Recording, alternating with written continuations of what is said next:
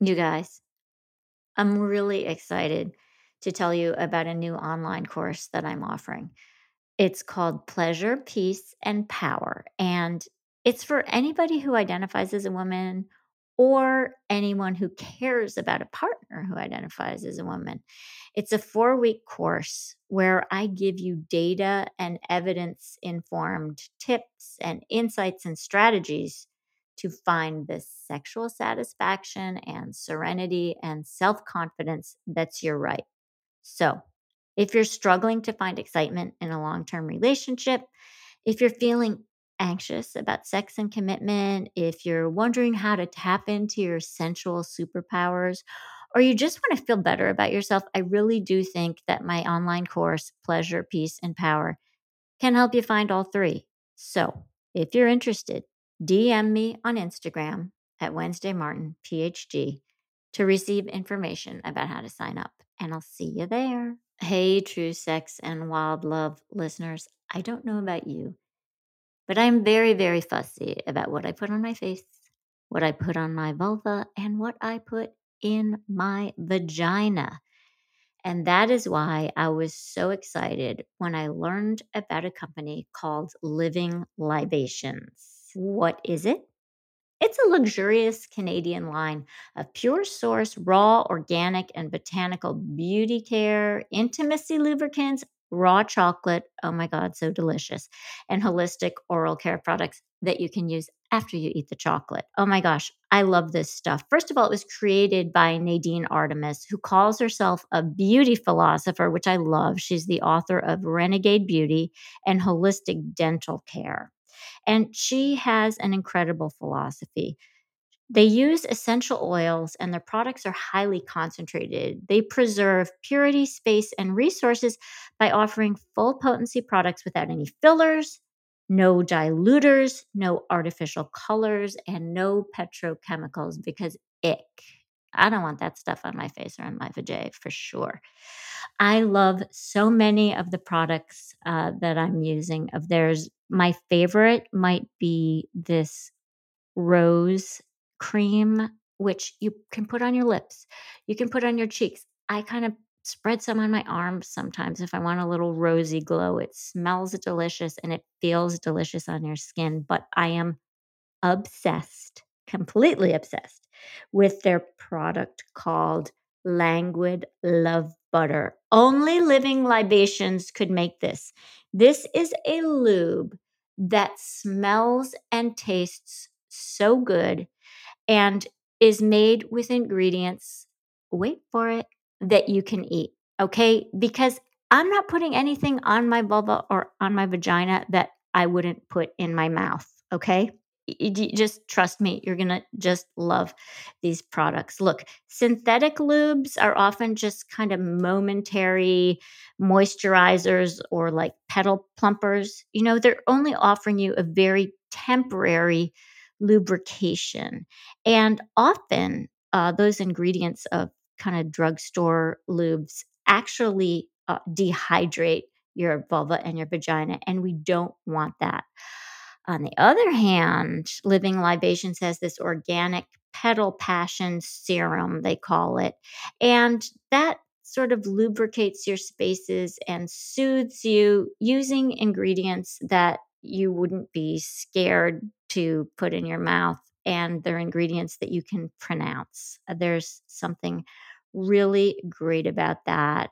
I'm obsessed, and I think you will be too. And here's some really great news about Living Libations and their incredible product line. Just go to livinglibations.com forward slash TSWL and use the code TSWL, and you can get 20% off. Hey, that means that you can buy an extra pot of Languid Love Butter.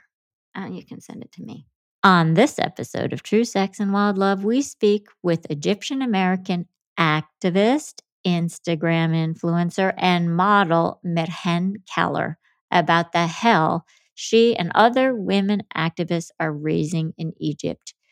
Did you know that Egyptian women are going to jail and being held without bail right now for going on TikTok Did you know that Merhen helped break a 12 year cold case and bring a man who had killed his two daughters to justice? She is so inspiring. She's going to tell you about those cases and other things that she's working on. And she's going to make you feel like you too can make a difference in the world and tell you how you can get involved. We know you'll love her as much as we do. Enjoy. Whitney can't be with us today. Um, she's recuperating. Um, she's a little under the weather. So I have the pleasure today of speaking myself to Merhen Keller, who is an activist. She is an anti sexual assault educator, and she's also a model and an Instagram influencer, and she's changing the lives of women in Egypt, in the Middle East, and in the United States. Merhen, thank you for being on the show with us again. Thank you so much, Wednesday. I love being on the podcast. My favorite.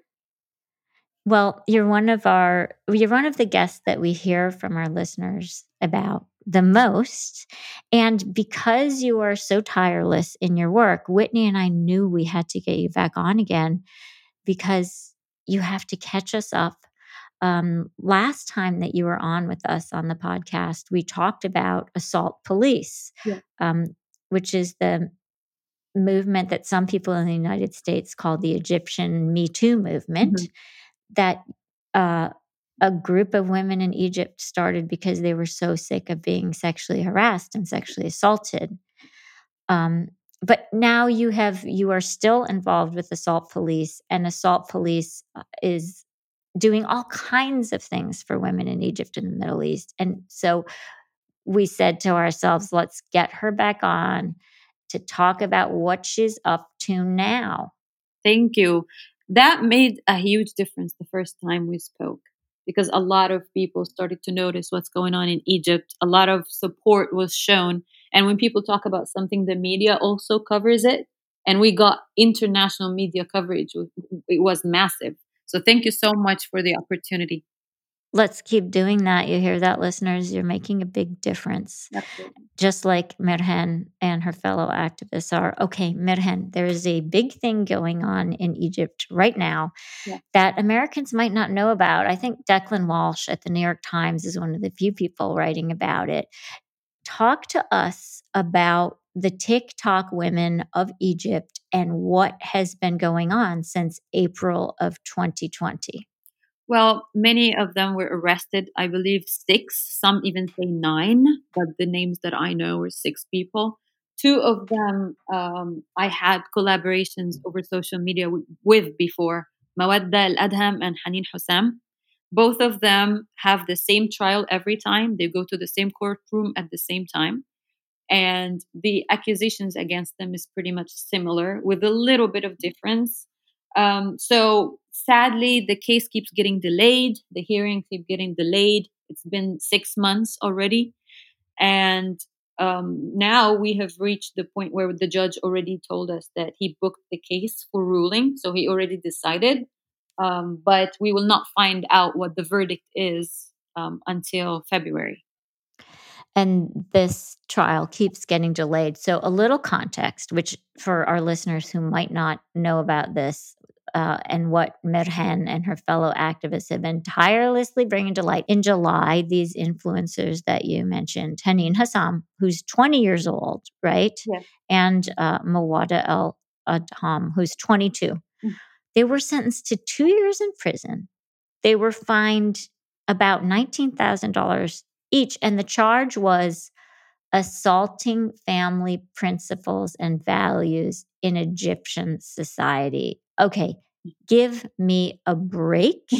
Um, I have seen uh, these TikTok videos. I have seen Hanin Hassam's yeah. TikTok account.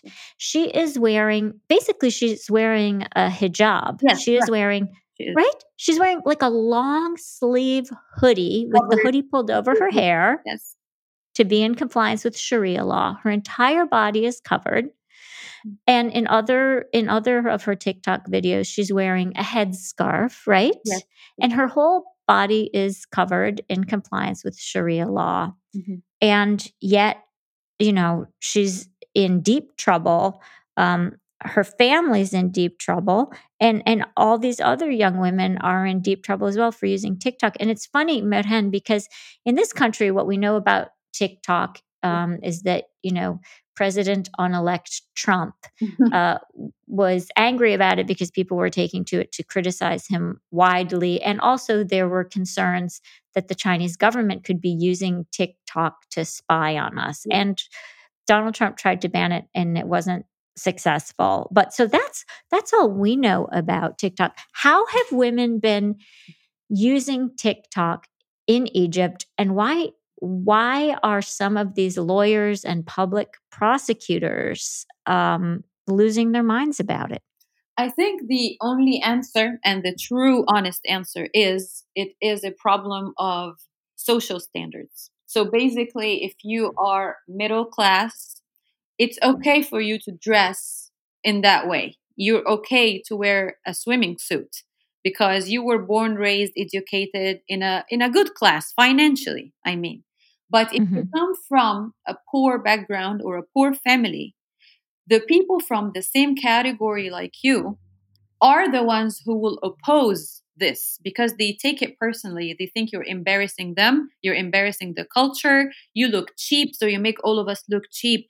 And I believe that the government wanted to pacify them. So they decided to prosecute these women. And the biggest proof is we have very popular belly dancers in Egypt. They dress Yes. in a lot less clothing. We have superstars who were just attending El Gouna Festival, which is very similar to like the uh, Oscars celebrations. They wear gowns, beautiful gowns, long, and, and also it's revealing, but yet nobody critiques them this way. Or they do, but they don't take them to court. They don't go to jail over it.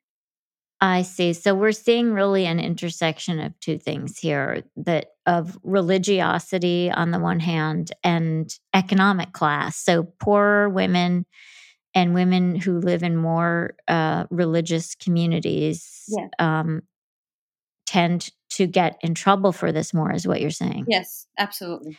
And it's interesting because um, you and I were talking a little bit about how there are these lawyers in Egypt who sort of appoint themselves um, as the enforcers. So you're saying that the the impetus comes sometimes from the girls' communities, and then the lawyers get involved. Is that what happens? Well, it, it depends because there are so many lawyers, for example, who are rich now, but they come from the same class. So they still have the same old beliefs that a woman from this class is supposed to dress more modestly.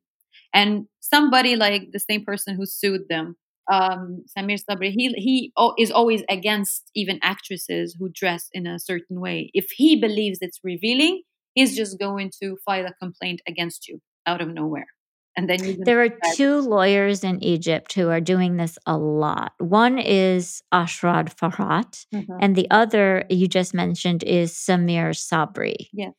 And they literally, I mean, who the hell do these guys think they are? They are literally trolling women's Mhm. social media accounts Yes.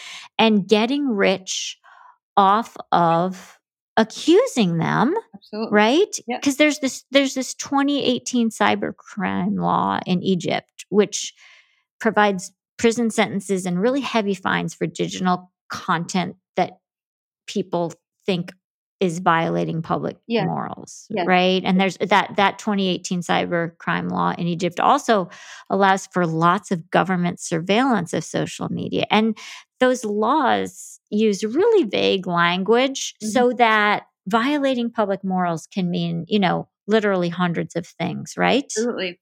Um, you know, I'm not a violent person, even when it comes to my way of thinking, because I think violence only brings violence. We need to have a, conversation. And I totally understand that what's going on right now is very new. It's new to the people in Egypt and also new to the government because the government is people from Egypt. So I understand that sometimes mistakes will happen we're still trying to move forward and make things better. I have seen them act very fast and swiftly on other co- cases of rape and sexual harassment, and I was really impressed. But in cases like this, I truly think that they should rely more on experts. So, for example, one of the accusations against Haneen is human trafficking. When I read this, I was I was shocked. This is such a huge accusation against a 19 year old. How is who's who's basically just dancing around exactly. in a hoodie and sweatpants, exactly. right? And then when I asked how how is that even possible? It's baseless accusation. I was told that because she's a social media influencer, sometimes she uses a discount code, right? And she tells people if you use it, she makes commission out of it, and so on. It's something like domino effect, but in a good way. And right. consider this as if she was recruiting more girls to dance and speak to guys online and make money and then she makes money off of them and this is somehow became human trafficking oh my god so these are basically just hugely puffed up charges yes yes because so. because of this vague cybercrime law yeah. because of this baggy rubric right yeah. called violating public morals and because of these money hungry um, self-appointed social behavior of women police, mm-hmm. right? Yes. Ashraf yes. Farhat yes. and Samir Sabri. Listeners, remember those names because when these men are coming for women in Egypt, they have an agenda to change how women can be, not just in Egypt, but all over the world. Absolutely. And yeah. remember those names and and and you know Merhan, tell us how you got involved, what you're doing here um, with the TikTok women, and what our listeners can do to help. I because these women have been put in jail without bail. I mean, no, actually, no, even worse than that. They approved the bail, and um, the moms of the two girls actually collected the money with difficulty because their their families are not from money, and right. they paid the bail and by the end of the day, we were informed that the public prosecutor has overruled against it. So they paid the money, but they didn't let them go. And what? It gets worse. They have done it again. They told them that now your bail has been approved. You need to pay 50,000 Egyptian pounds each, and you will be bailed out until your next hearing.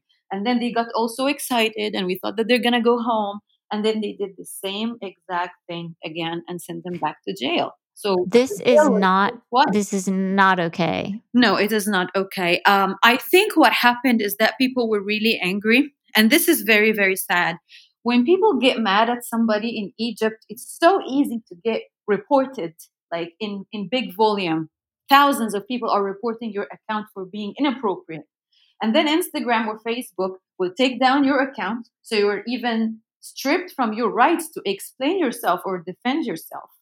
And then their excuse is that we don't speak Arabic, we don't know what's going on. Well, your platform is operating in the Middle East. You better hire people for the Middle East then, or don't offer the service at all. And then the government is in a situation where they're like, okay, people are mad. We have to arrest these people. That's basically mm. what happened. Now, this got, I mean, this is so outrageous. And one of the one of the outrages to me is that Americans we are not hearing this enough and that's why I'm so glad you're here, so glad you're involved, so glad you're elevating uh, the the profile of this whole story. But let's just say it got so bad that um, Amnesty International got mm-hmm. involved. They put out a statement yeah. and they said instead of policing women online, the Egyptian government must prioritize investigating widespread cases of sexual and gender based violence against women and girls in Egypt and take real steps to combat gender discrimination in law and practice. They're basically, Amnesty International got involved and said this whole TikTok thing is a sideshow. We have really big problems in Egypt, and the really big problems that we have in Egypt have nothing to do with young women dancing around in sweatpants and, and hoodies with their hair covered on TikTok. Yes. Uh, well, every place has problems. We are still third world country. We have a lot of problems. We have concerns about our water, the Nile. We have problems with um, other countries on the borders. We were also believing that we might get into war with Libya. So there's a lot going on locally and internationally. So I felt that these women got really forgotten. I thought initially that the point was to send a clear message that you cannot use social media the way that you please. It's exactly as real life. If you commit a crime in real life, is exactly the same online. And I thought, you know what?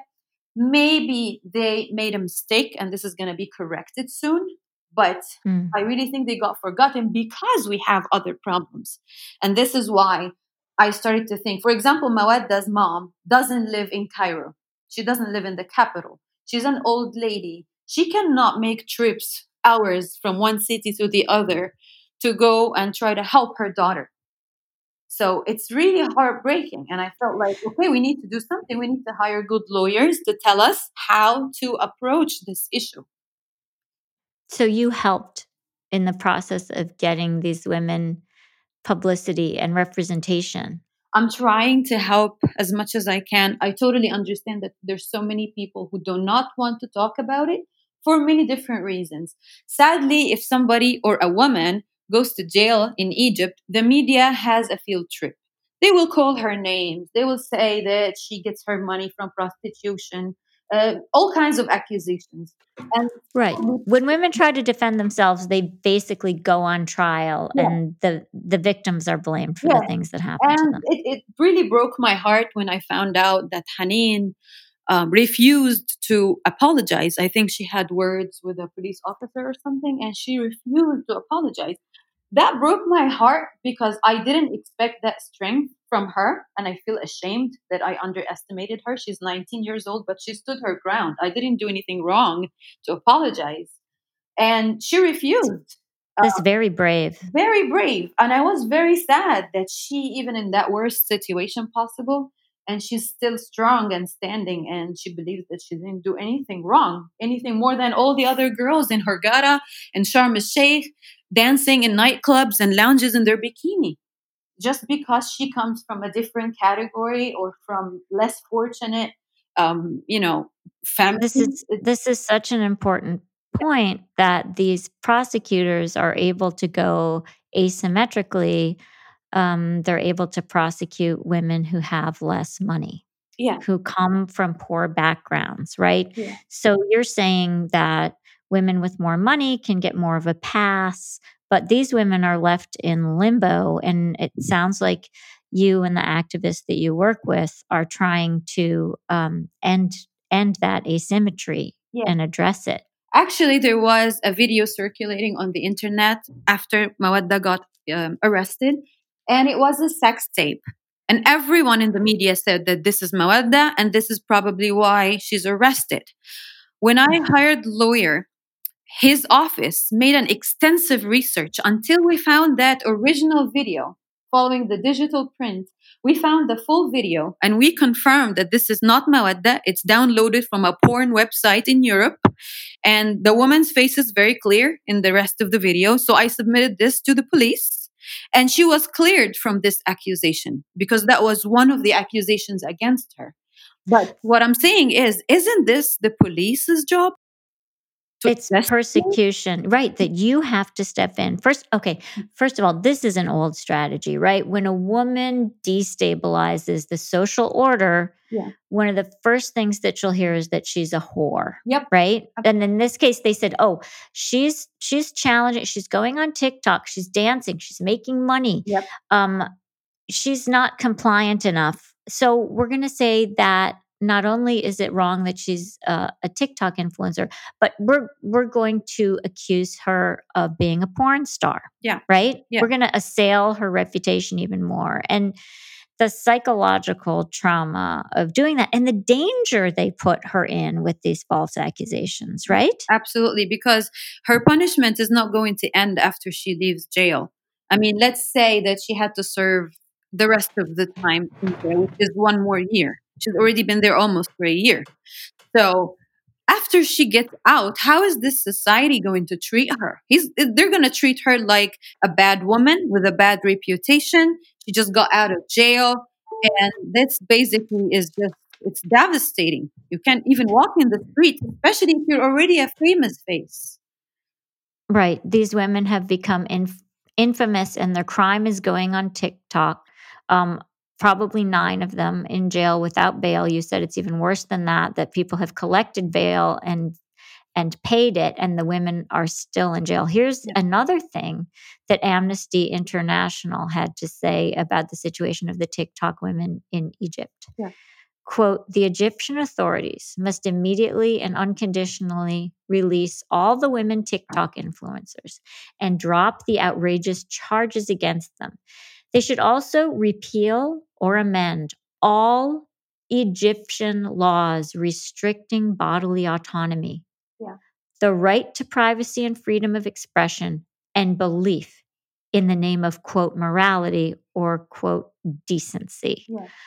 Okay, now Amnesty International is not, they don't they don't overstate their case. Amnesty International is always very cautious in what they say.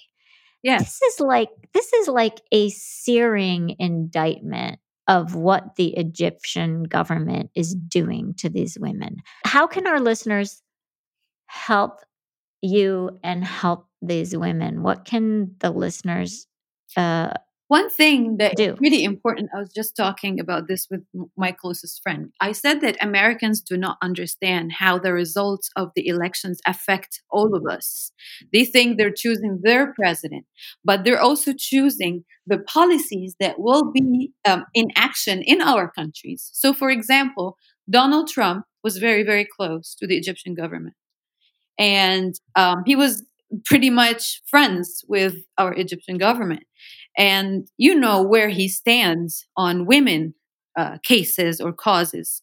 Um, he was the biggest sexist, the biggest bully, and he supports such behavior. And but, a serial sexual assaulter. Exactly. 26 accusations of sexual assault against Donald Trump, which are all remarkably similar in detail, even though the women never spoke to each other. They outline similar patterns in the assault, similar things that Trump did.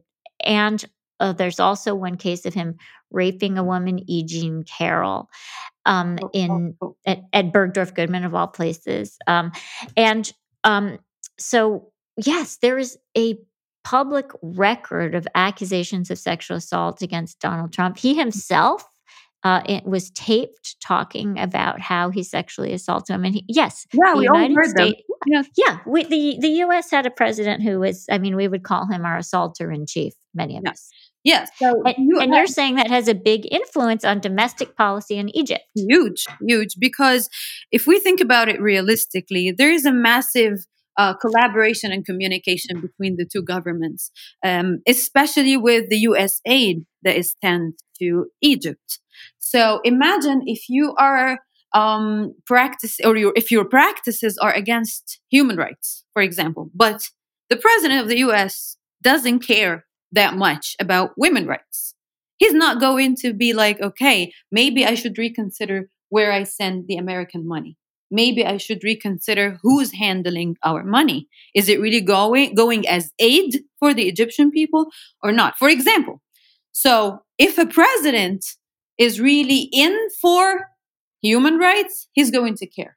And that is going to influence the other countries because they don't want to look bad. They don't want to ruin their international relationships.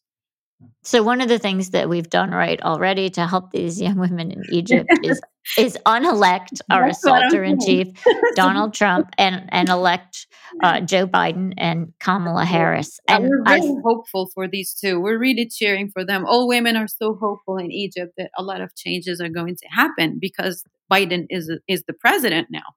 Um, so this is funny, and I don't think all Americans understand this.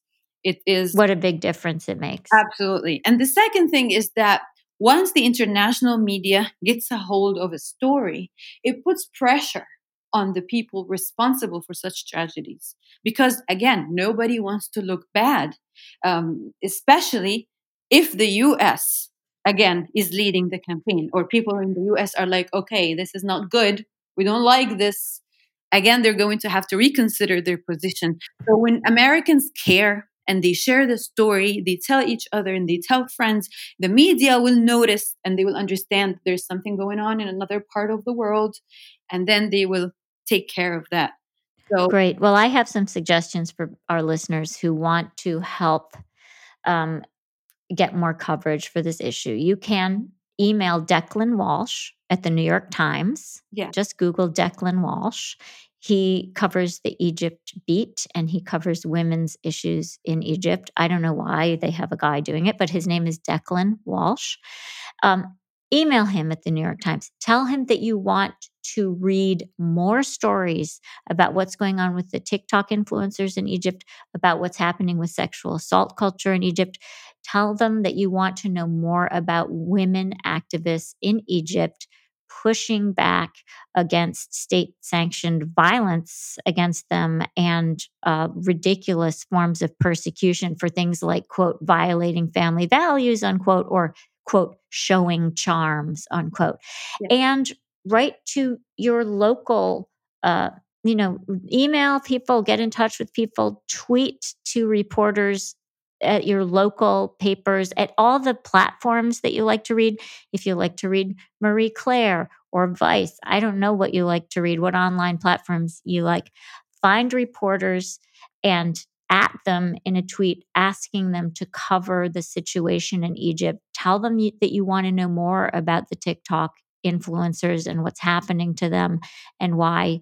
Uh, tell them that you want to read more about this, you want to know more about this, that you think it's an important story, and people will cover it. And as you're saying, Merhen, it will, can make a big difference. Absolutely. Huge difference. Three a huge difference. Were released already, not Hanina Mod, the other three people. Uh, uh, so three women have been released yes. from these ridiculous trumped up charges. Yes. And then we're hopeful that the next hearing they will release Maud and Hanin as well.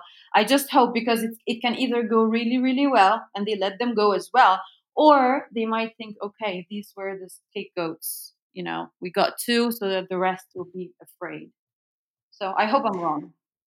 Right. Let's hope that that that these prosecutors, these ridiculous prosecutors, don't think that they're going to make an example of Mawada and Hanin Hopefully. Hossam. Yeah. Um, and again, just keep pressuring news outlets, whatever platforms you read, tell them that you want to know more about this. Um, I think it's just incredibly important that we get coverage for this issue in the United States. And you know, we all have skin in this game, Merhen. I mean, when when poor women in Egypt get asymmetrically persecuted for being autonomous, it really drags down female autonomy everywhere. I mean, it's an issue for all of us. Of course. I think the my favorite thing about the feminist movement that is happening right now is that someone like Nadine is is a person from a completely different background than these women. So Nadine is Western educated. She's an um, American university student in Egypt. Um, she's from a well-off family, but yet she is the one who stood up and was like, "Okay, this is wrong. We need to do something about this." So I'm really happy to see the differences between classes disappear. It doesn't exist anymore. We all feel that if one woman is facing injustice, all of us are not free until this person gets justice. Amen to that. And amen to women like you and the other activists who, you know, come from um, more privileged backgrounds and are using that privilege to help these women. It's really inspiring, I think. Yes, absolutely.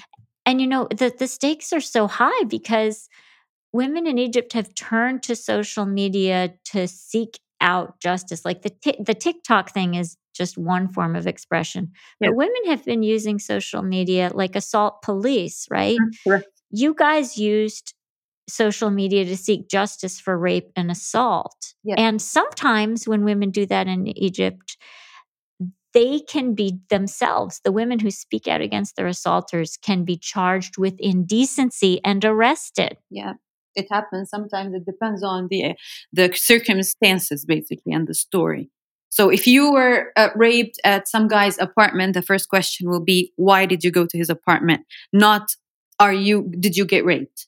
And this by itself is horrible. Mm.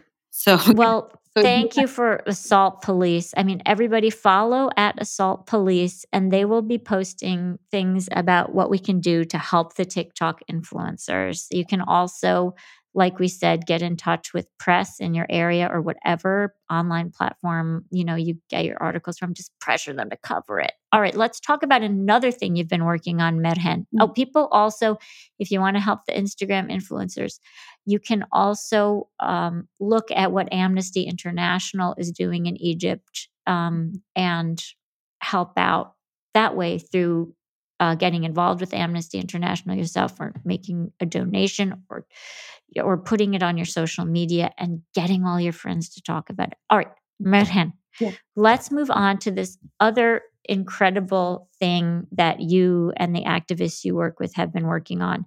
Mm-hmm. You recently exposed a serial abuser. Yes. Um, who had been abusing underage girls in the Coptic Christian community for years. Tell us about this case. This case is the weirdest I have ever seen, and I have seen so many ugly things. So oh it means something because I don't understand that man. So I understand if someone is raping, it's because he wants the sexual gratification. Same for the harasser, the sexual harasser. This guy, what he does is so scary and very strange. So basically, he preys on innocent girls who are under the age of 17, 16 and he goes to church because this happens only in the Christian community. He goes to church with his wife, who works as his secretary, and they start recruiting girls by telling them that he works for the church. He doesn't, just to make that clear. And the priest himself announced that that person is dangerous, do not So he used to show up in every event in the church, and him and his wife start talking to girls and tell them that um, you are not reaching your maximum potential because your parents are abusing you. Um, they are uh, cutting your wings. You don't know that they're causing you a lot of trouble. And then they start warming up to him. And of course, because of their young age, and he for them is a holy person who also claims to be a doctor. And he says he's a psychiatrist, but he's not a psychiatrist. He's not. He's a general practitioner. He is not a psychiatrist, and he doesn't know anything about psychology whatsoever. I mean, this is the, this is the least of the terrible things he's doing. But but go on. Absolutely, because if you think about it, this man is so powerful. He is supported by the two most trusted um, things in Egypt: religion and being a doctor. Right? Where, where right, like the medical community and the Christian religious community. Or he's like leveraging off that, right? Yes. So he started creating this cult where he pretty much placed himself as the cult leader. He asked them to come to his house and he takes them to the bedroom and injects stuff with a needle in their behind. And until now, we don't even He know. drugs them. We don't even know what that is. I honestly because I always speak with the victims, I try to be as sensitive as possible, but I also need to know the facts. And when I asked them, I said, Did he touch you? Did he penetrate you? Did he touch himself? And they're like, No, he just puts needles and stuff in them. And I just didn't understand. It was very horrific for me because I've never heard of such a thing. I didn't even know if that's a, a mental disorder. What is it called? I didn't get it it, it just was scary that someone like this can inject things in people's bodies and they don't even know what that is. I asked them if they passed out. They said no. I said, then I don't, I don't understand. What is this man doing? But the damage that he caused is just over the years. He started doing this in 2012 and he's still doing this until now. And because the so for eight years, yeah. he's been doing this. Yeah. His he's been He's been going into churches. Yeah. He and his wife yeah. basically target young women. Yes. Tell them, oh, your parents are not letting you become the person you need to become. Mm-hmm. I'm a psych, my husband's a psychiatrist. He can help you. We can help you. Mm-hmm. Then they lure the girls to their home and drug them. Yes. And he puts objects, he violates them with, with objects. Um, and he keeps doing this. Besides the sexual assault part, those girls used to live with him and his wife. It wasn't just visits to the apartment. And he right. actually set some rules that were really creepy. So he basically assigned a certain square on the floor for each girl to pray in every day. They were not allowed to open social media. Um, he only gives them one hour per week to check the social media. They are not allowed to read any book without him reading it first. And it was just so so strange. I didn't even believe that something like this exists.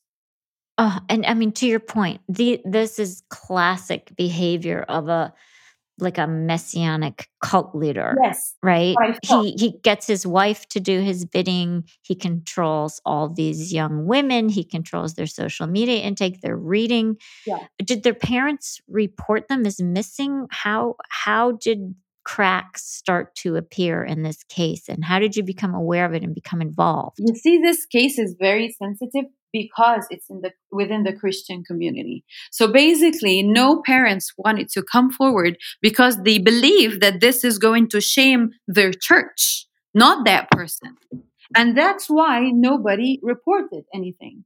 And You know, we have such a similar problem here, Mirhan, as you know, with the Catholic Church. Oh, know. Decades, decades and decades of sexual abuse Mhm. of young of boys, of girls, teenagers, of much younger children. Yeah. And this went on for decades. And I think that one of the reasons that it didn't stop was, as you point out, you know, people thought they would bring shame on the church. And and they couldn't imagine a religious, you know, people in the religious community doing this to their children. Yeah. It, you know, they couldn't even wrap their minds around it back to your point, you know, of how this guy hides behind religion and he Yeah. hides behind medicine and he's able to do so much damage. Yes, and that's that's the biggest problem, which is the community itself. It's very strong. They don't want people to criticize them or accuse them of being, you know, perverts or something like that. Because sadly, not everybody makes the distinction between the church and the people who go to the church, for example.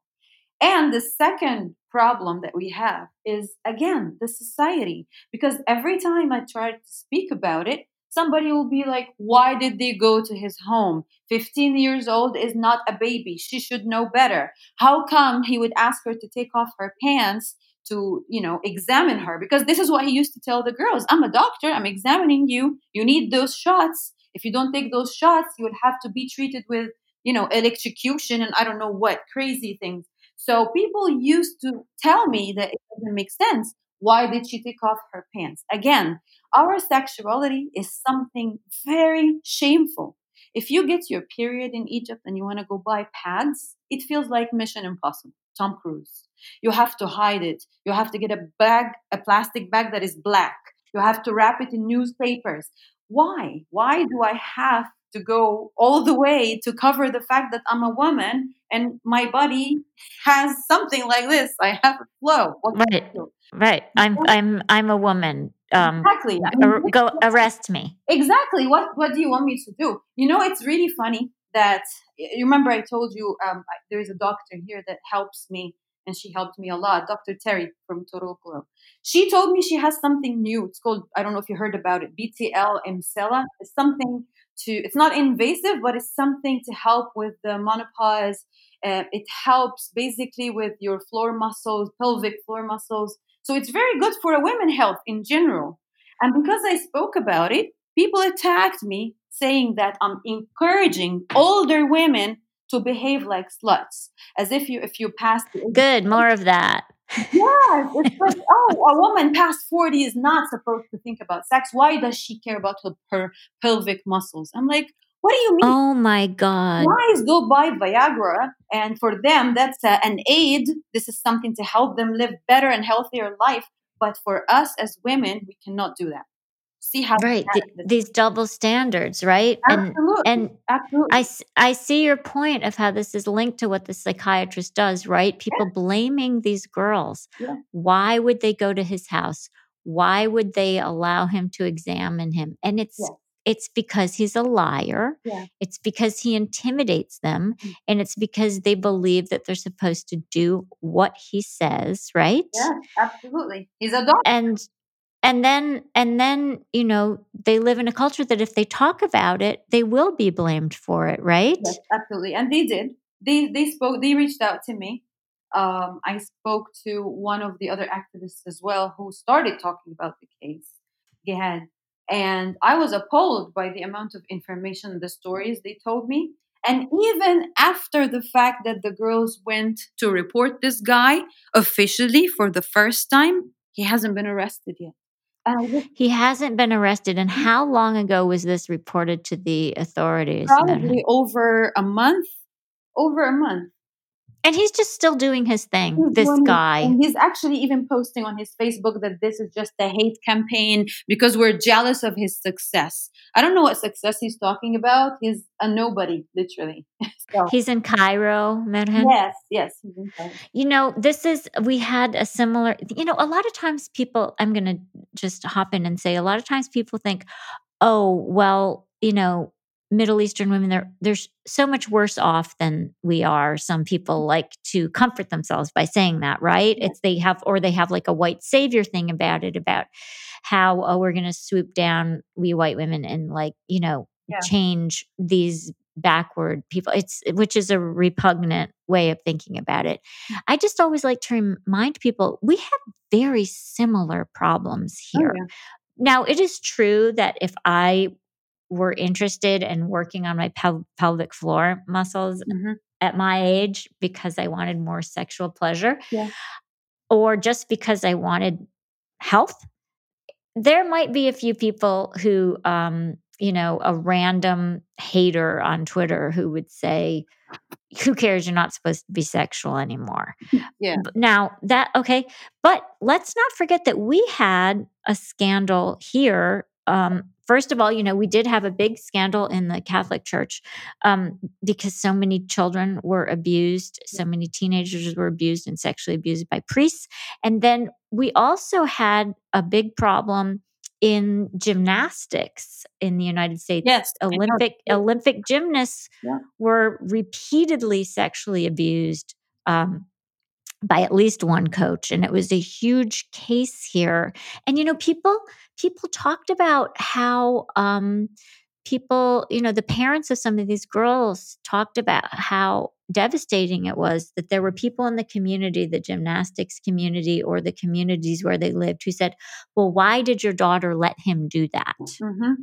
Exactly. Right. Yeah. So like we're not so great here. Let's not let's not pat ourselves on the back too much. Let's see all the connections here. Yeah. Right. I think the biggest uh, difference is that at least you know that there are certain laws and you know that you can trust the system that you know i didn't do anything wrong so there's no reason for me to be harmed but for example in my case i am dying to visit my grandmother i mean i really want to see her i haven't seen her in 2 years but is it worth the risk of me being arrested at the airport because somebody thought that my clothes is not appropriate or because they think I talk too much and I make them look bad. Like this is like some of the accusations I get. You keep talking about us. Um, okay, well, I'm not making this up. It's it's true. And I even remember I once told a man, maybe you're telling me now that I'm causing you headache and I'm exaggerating, but you don't know that maybe your daughter is in my inbox right now asking me for help because someone assaulted her sexually. So, yeah. Right. I mean, this is a great point you make that you literally have to think twice and and really be frightened to go back to Egypt because of your mm-hmm. activism. I am right, absolutely. and also because of the way you dress. Yes, absolutely. And I'm um, I'm very known. You know, my face, um, and I know that it's going to be a problem. I mean, I didn't attend my only brother's wedding because I was terrified that they might ruin the wedding for him, and I don't want to ruin his day. So I decided not to show up, although I know that it made them very sad, him and my mother. But I made a conscious decision that his his wedding is way more important, you know. And right, than you p- potentially getting arrested. Oh, in or Egypt. even worse, I could get attacked by men. Uh, I could get attacked by, you know, I don't know, people who are football supporters. So yeah, it could yes. happen. Right. Right. I mean, you're taking you and the other activists working on these issues and raising awareness. The stakes are really high. And I think that is a really big difference. I mean, I really have to honor, and I'm sure our listeners do too, the degree of personal risk that you and the activists you work with at Assault Police, um, the lengths you're going to and the risks you're taking. Thank you for that, Merhen. Um, It's I think huge. people even following Assault Police, they will see Nadine. She posts everyday stories of the some of the death threats that she gets from males, and She does. It's terrible. yes, she laughs it off. But I know that it scares her too. I know that. And it's a form of coercion, right? I mean, there's a spectrum. There's the guy on Twitter saying, fuck you. Yeah, You should shut up to women who speak out about anything at all. It, there's a spectrum from that Hmm. to death threats, yes, right? And these are all forms of coercion yes. um, for women destabilizing the social order. You know, now every time a guy shows muscle like this or calls me names or threaten me, I always remember a line that you said in the first podcast I heard. Um, you know, and I was like, okay, I need to speak to this doctor. She sounds amazing. And you said upper body strength. That's the reason why initially men started to feel superior because, hey, That's it. Just that's the if you're only not reason. following my orders, I'm gonna force you because I'm physically superior, and that's it. So Yeah, up, uh, that's a, the the accident of upper body strength and plow agriculture. Who knew? Who knew what would happen, right? Exactly, I know. And yet, and, and yet, who knew how how creative women could be and how resilient and strong, right? Absolutely. I was just telling them I feel like we as females became Lucy. You know, Lucy, the movie, when she reached the maximum capacity of her brain. And that was absolutely unacceptable for other females. I feel Right. this now. Like we're trying to convince them with things that sound very logical to us, but to them, for some reason, it's very offensive. How dare you speaking up? How dare you? Because it's You know, you life. yeah. Good point. You just made me think of how all of um, really a lot of human evolution has been characterized by male attempt, attempts at coercion of females and then female counter strategies. Yeah. And you just kind of beautifully uh, kind of uh, reframed everything we've been talking Yeah, about for I me in that way for a Mhm. minute. And I really appreciate that you did that. I want to talk about one of the most incredible things that you and the activists that you work with have recently accomplished. It is a very sad story. It's really upsetting, but I think it's also very inspiring. Yeah. Merhen, before we let you go, can you talk to us and let's give it some the time it deserves? Mhm. The story of Sarah and Amina Said. We talked about it a little bit when you did an Instagram live for me, but please tell our listeners about these girls and what happened to them and what you and other activists, uh, women activists mostly in Egypt, have been doing. Yeah, so basically, I received um, a documentary about the case and some files from some of the victims' friends. So we have two beautiful girls, Amina and Sarah, who were um, American Egyptian. Their father was Egyptian, their mom was American, born raised in the States. Their father was uh, a taxi driver, and I when I read through their story, I got to know that they were sexually abused from a very young age of eight and nine and he continued threatening them with his gun, threatening his wife. He was abusive towards his wife. He was not happy that, in his opinion, the girls were very westernized and Yeah. did not accept uh, that they, they might fall in love with an American boy or, or to have a boyfriend. He wanted to marry them off to older men in Egypt, basically. And And keep sexually abusing them himself. Exactly, exactly. So um, he started abusing them since they were young. Continued. They left their home with their mother. They actually filed a police complaint against him. They accused him of sexual assault and rape, and then they had to um, take it back because their mom um, made up with the father. Um, of course, they were so young. He told them, "Come back home. I want to talk to you. I promise. I won't hurt you again. I won't hate you again." They went back home. He took them in his taxi for dinner, and then he parked on the side of the road and he shot them both dead. So basically, Sarah, the youngest, managed to Was 17. yeah, uh, Sarah was younger than 17, I think. Um, she managed to make a phone call to 911 after she got shot. And she said on the call, as you can hear it, my dad shot me and I'm bleeding, I'm dying. And the whole situation was just a mess. I mean, it took forever from the police to find them. Uh, they transferred the call to the fire department. I don't know what was the logic behind this move. Um, until actually a neighbor was passing by and saw them both dead in the taxi and called 911 and gave them the location. Um, since then, that was 12 years ago, Yasser Said has been on the loose. Nobody knew where he was. Um, he was on the top 10 most wanted on the FBI list. And he had a $100,000 award on his head. So when I read through the, the, the case files and everything I received, it just didn't make sense to me at all. How come this guy managed to leave the states? I mean, I'm sure that they're controlling the airports. I'm sure they're controlling, you know, enters and exits.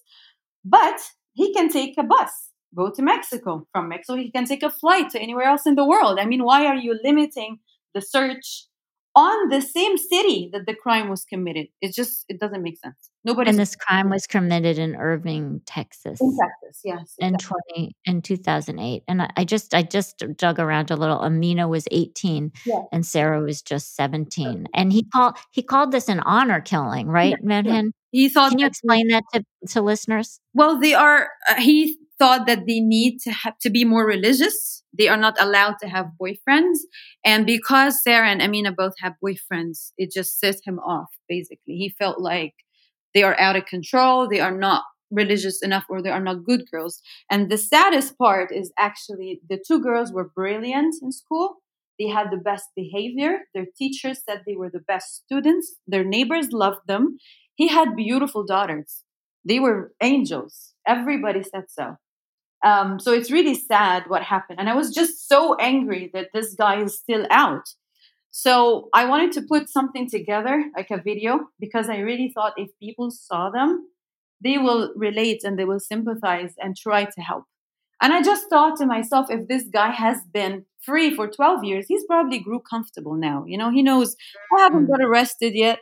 So probably people forgot about me. So I thought, mm. you know what, the, if the police cannot find him, people can because he probably goes out for grocery shopping. He goes to cafes. People must have seen him somewhere. So let's make sure that they know how he looks like. So I contacted the FBI and I told them that this guy is Egyptian and he's from. I just I I want to just stop for a second. I just love this part of the story. You saw a documentary. Yeah. You got angry. Yes you wanted to take steps. Yeah. So logically, you contacted the FBI. Yeah, of course. Because I didn't understand how come the FBI. Yeah, 12 years. I mean, 12 years is such a long time. And I even asked myself, they don't have a superior who comes every now and then and asks, hey, what happened with this murder case? Where are we? It's just, it's outrageous for me that those girls get mur- murdered and this guy is just free living his life. And I actually thought, what if he got remarried and he has other daughters that he's assaulting right now as we speak? Right, right. right. He needs right. to be taken out. So after I posted their, their story, is just okay. You because the first step was you started a social media campaign, right? Yes, I did. I you said we have to bring this guy Yasser Abdel Said to justice. He has to pay for what he did to his daughters. I don't care if nobody else cares. I don't care if the police have done nothing. I don't care if it's a cold case. We have to do something, and that's what your social media campaign was about. You wanted people to know who these girls were and what a loss it was. Exactly, and I felt like the environment is perfect because now we're all like females have that strong sense of solidarity. And I felt like this is the best atmosphere to talk about this and get the maximum support possible from everyone. So when when I started talking about it, people just it was shared like crazy. It was trending in Egypt for three days straight. On Twitter, everyone was talking about it and tweeting about it. And I translated it, so I put Arabic subtitles so everyone can understand everything. Mm-hmm. And I called the FBI and I said, Hey, I started getting sightings of this guy. People are texting me. I explained that I cre- created a campaign uh-huh. and I uh-huh. know you're looking for this man for 12 years. And uh, at the beginning, I felt like they didn't really, they were not keen because maybe they felt like, oh, it's too old now, 12 years. Um, but I every time she tried to hang up, I was like, okay, but but but I have one more message. so, right, right. Yeah. So after that, I did some research and I knew that in 2017, they leaked to the media that a maintenance guy called or tipped the FBI that he saw him. And by the time they arrived, they couldn't find him. it Mm. just sounded really weird to me. I mean, why would you Mhm. stay in the same city after committing a murder? That's not, not really smart. And the Mhm. second thing, yeah, it's the dumbest, I mean, dumbest fugitive ever. How come he remained hidden for 12 years? And the Right. second is he's from Upper Egypt, and it's really difficult to find someone if he fled to Egypt. Um, it needs an extraction because this is pretty much up in the mountain. It's really hard to find anyone. Mm. Um, so I asked the family if they, you know, got in touch with the Egyptian authorities to see if he's in Egypt or to report that this man, because I'm sure the Egyptian government is not going to go randomly on the FBI's most wanted list and see, oh, what can we do today? I wish, but that doesn't happen. So I asked Mm. them to report the incident. I actually called the police myself and I told them this man is wanted in the US, he's Egyptian, and maybe he's in Egypt. And then people started sending me messages saying, I, I have seen this guy in this area at this time. So I started sending all this info to the FBI 24 7. I think I didn't sleep for two days straight because I was so worried that Right. someone will see him and I want to act fast. And then, You wanted to just know as soon as you got those tips. Yeah. I'm sorry. At this point, Merhan, were there were there sightings? Was he in Egypt or was he in the U.S. at this point? okay, so this is where all the vagueness come. So basically, after uh, two weeks, I got a phone call from the same officer that I spoke to, and he said, We got him. I said, You got whom? He said, We got After two Said." weeks. Yes, only after two weeks. Um, he said, We got Yasser Said. He's right here. Um, and we're going to transfer him to prison. I was like, Okay, but what happened? And he said, No, I will tell you later. I will tell you everything later because I wanted to know how and where and everything. Mm, right. We'll call you back. And then he didn't call back. I kept calling again and again. They didn't pick up. So I sent him a message. I said, It's okay. I just want to know how or where in, in the States or in Egypt. And then he's just stopped responding completely. Um, and then I found that they had a media statement. They said that, guess what? A maintenance guy called the FBI and tipped them. And then they headed over there and found him in the same city in Texas. So, In Irving, Texas, Yeah. the same place where he shot and killed his daughters, yeah, shot them 11 times. yes, correct. So, just living there. yeah, so I don't understand how it was 2017 a maintenance guy and then in 2020 a maintenance guy. I even remember I said to the officer, I would love to meet that maintenance guy because it seems like he's really good. I mean, if, Yeah. if he can remember a face, because remember back then the social media wasn't that strong. We're talking 12 years ago. So there is no logical reason to even think that a maintenance guy has seen the face of this man in a newspaper 12 years ago and he remembered his face when he saw him in the street. I can't even remember the woman who was sitting next to me yesterday in the restaurant when I was having dinner. So it's impossible. It doesn't make Mm. sense to me. But I didn't really care at that point because I was so happy that he's captured, you know? And I just Mhm. thought about it later and I felt like maybe because there was an award and they felt like, okay, I don't know, maybe it could be. Uh, So, so that he could claim the reward. yeah, I think so. I think because nothing else makes sense to be honest. I mean, but Right. I'm so glad that he's captured because it seems like nobody really um, digged into this case for such a long time. I, I Right. It, I asked the officer a question. I said, but didn't you think, I mean, ask yourself, why of all places did he choose to park his car in this place? Why? I mean, this is a premeditated murder, right? He didn't use a silencer on his gun. he had a plan. He had a plan. So why didn't you start digging from here? And then I realized that I got frustrated because I'm not supposed to be asking the police police questions, right? It's really frustrating. And I felt that they really let them down somehow. That They did. I mean, you know, Merhan, you probably are aware that there was an article, a reporter after the fact yeah, um, interviewed Amina's boyfriend. yes, I. Um, yeah, and he and he told reporters that she had predicted her father would kill her, yes, and, and that he me, was regular on the regular threatening to kill her. Yeah. So this is a girl who was failed by so many systems. Yeah. She was failed by her mother. Mm. She was who was herself clearly the victim of all kinds of violence and Yeah. manipulation. She was failed by, as you said, you know, the criminal justice system in the United States. And then there was this crazy bullshit concept of an honor killing, right? Because honor killing is a term that is often used to give men a pass for having killed their daughters or their lovers because they've made this man lose Yeah. face, right? Yeah, you just said it. You just said it. It's it, guess what? There's no such thing as an honor killing. It's a Oh. killing. Oh, it is a It doesn't- you're a murder. It doesn't matter. He Yeah. basically he sexually abused his daughters. Yeah. He was pissed that one of them had a non-Muslim boyfriend, and he was pissed that he couldn't marry them both off to Egyptian men for money. Mhm. So he said, "They're of no use to me. I'm killing them." Yes. That's exactly And you and nobody did a damn thing about it no. for for 12 years No, until and you you know what? I was so upset because I think it also had something to do with you know the Fairmont case and all the rape cases that we keep hearing about. And I just when I saw that case, I think it was the last straw for me. I really got enraged. I felt like, are we this cheap?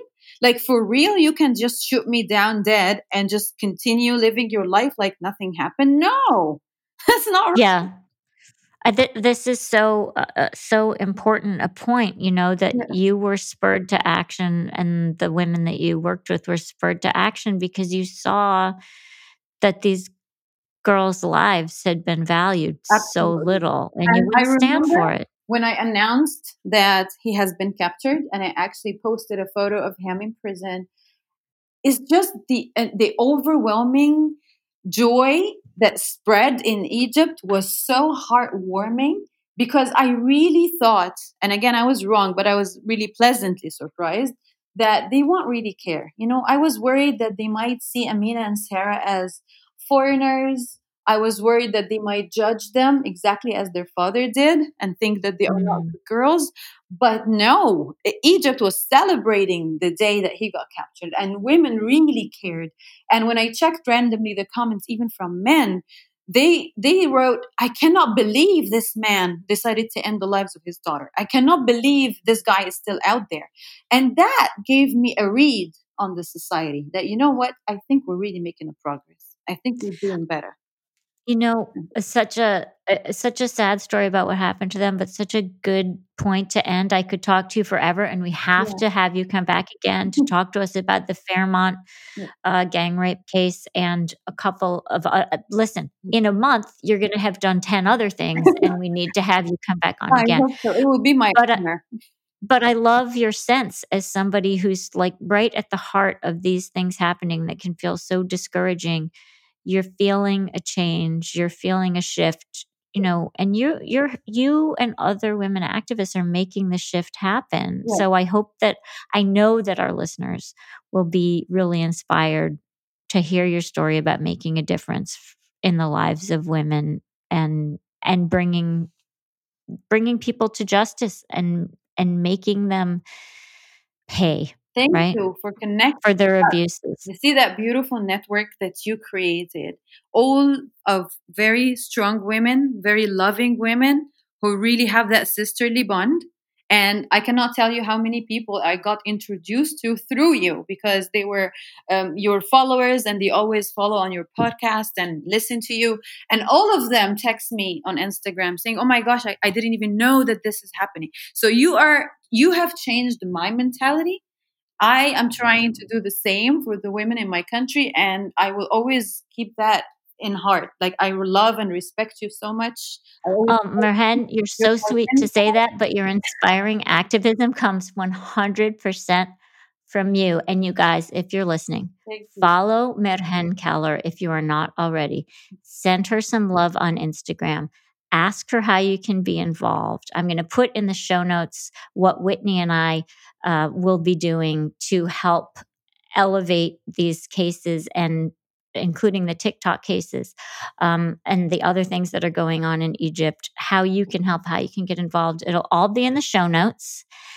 And Merhan, like I said, you're an inspiration. Thank you for giving us an hour of your day. Thank you for just you. pursuing what you believe in doggedly. I love you for it. Thank you. I love you so much, and thank you for all the guidance and all the help. I really appreciate it.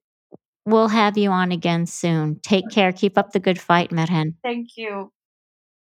Hey, we hope you enjoyed this podcast. And if you did, it would help us a lot if you would leave a review.